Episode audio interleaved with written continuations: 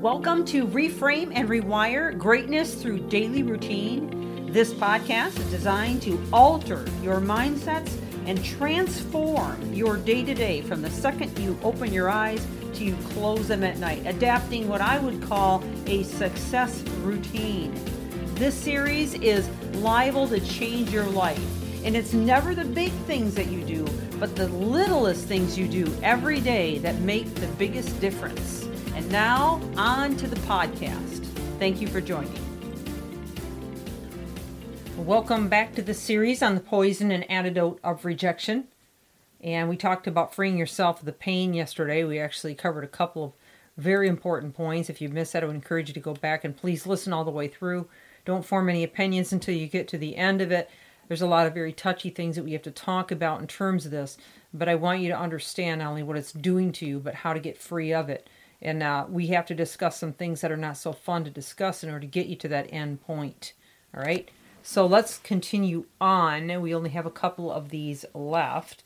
Um, and so here's the next one that I want to talk about. There, there, there are ways to treat the psychological wounds um, and and and I want you to understand that that this has to come at it from multiple angles. So we have to take care of the psychological damage, the emotional damage, the cognitive damage, because there will be. Okay. Um, in fact, uh, a quick story here on the cognitive damage. And, you know, I, I, there's an author and uh, a speaker on this type of thing. In fact, she's a neural, um, she's a neuroscientist, and she talks to prisons some of the most heinous criminals in the most heinous prisons out there um, who have been convicted of many serial crimes, killers, murder, you know, all sorts of things, rapists that, that are, are hurting and, and angry and frustrated. And these are people just like we're people. We're all people, right? Um, but they've had PET scans done on their brains and they find that there are literal holes or black spots in the frontal cortex region of their brain. And, and the reason for that is that they have dealt with some sort of horrible, usually rejection or neglect of some kind um, that has injured them deeply. Deeply. Again, rejection is very, very dangerous and very painful. And they weren't able to process it correctly for whatever reason, usually because they didn't get the right treatment or um, they were just kind of thrown aside and, and considered a menace to society or whatever the case might be. And I, my heart goes out to all of them Anyways, so the scientists that do the PET scans and find these black holes make a statement that you know well this is this is why they're serial killer or rapists because they have black holes in their brains. They're they're they're defunct. Well you know if someone tells you that i mean are you even going to care anymore? I mean, that's a pretty serious thing to say to somebody. It's a pretty devastating blow to their already serious condition okay? But they're people right? They have feelings uh, at least for the most part, I would imagine. I mean, some of them may have become callous in some some regard out of just survival, and I understand that. But Caroline Leaf is the one I'm talking about. She actually goes into these prisons and speaks to them and tells them, "Look, um, if you are willing to devote your heart and mind to rewiring your brain, and I'll show you how." Okay, and this is what we've talked about in a number of series that we've done through neuroplasticity and feeding your brain the right information I believe we might be able to fill in those holes. And in fact, she does find success with many of those. Um, and these guys, you know, these big, big, burly guys fall on the floor crying for the, for the first time they actually have hope that, that there can be a change in their condition. Now, that's how serious we're, we're talking about when we talk about these kinds of deep seated emotions and hurts, okay? Uh, and the cognitive damage that can be done in those instances. Uh, also, relationship fallout, and that only just amplifies the problem more. I mean, here they are already hurt, damaged from maybe a, a horrible childhood experience or experience is, and, and now they're being rejected in relationships, just making it even worse. I mean, it's no wonder they end up feeling absolutely hopeless and alone.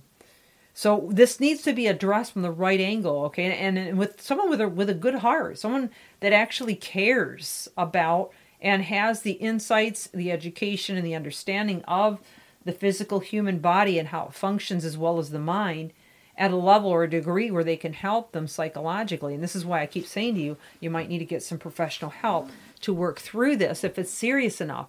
But some of the tips I'm offering are intended to help you as well. But we need to soothe all of those angles. We need to come at it from every level. And we need to do our part. Okay, we have to do our part to follow through on creating new patterns in our lives if we're going to see things change. And part of that is embracing who you are, not comparing yourself to others, embracing yourself as an individual, realizing that the things that happen to you are not necessarily your fault, either because of ignorance or because of helplessness or because of of just uh, somebody that was just evil towards you, whatever the reason might be. Again, just like I mentioned yesterday, you still have to choose where you stand today. Today, not yesterday, not last year, not not a decade or decades ago. Now, right now, this moment, today, where do you stand in terms of how you're going to move forward? Are you going to continue to be the victim or are you going to rise above it? Are you going to embrace who you are and start looking at your strengths and the things that you have going for you? And are you going to do all that you can to create a routine that will empower you from every moment of the day as best you can. Now, that does that mean that you're not going to slip and make mistakes? No, of course not. That's silly. You're going to slip. You're going to make mistakes. It's going to be easy to go back into that funk. But if you make a decision, and that's where it always begins, the decision, and you're willing to put together the pieces that you need to to move forward, you can begin to experience success. Okay? So I'm going to come back tomorrow. I'm actually running out of time now and work on this part of it a little bit more because I want to build into you a full understanding of practical application on how you can really uh, get serious with this thing called rejection and begin to pull yourself up out of it. And we're probably only going to spend a couple more days on it. We're going to end the series. This is Michelle Steffes, Reframe and Rewire Greatness Through Daily Routine. And that is the key, my friends, no matter what you're facing. What do you do every second of the day? What do you think about? What have you put into your life and snapped in place as a pattern that is either helping you or hurting you? Join us again tomorrow. Have an amazing day.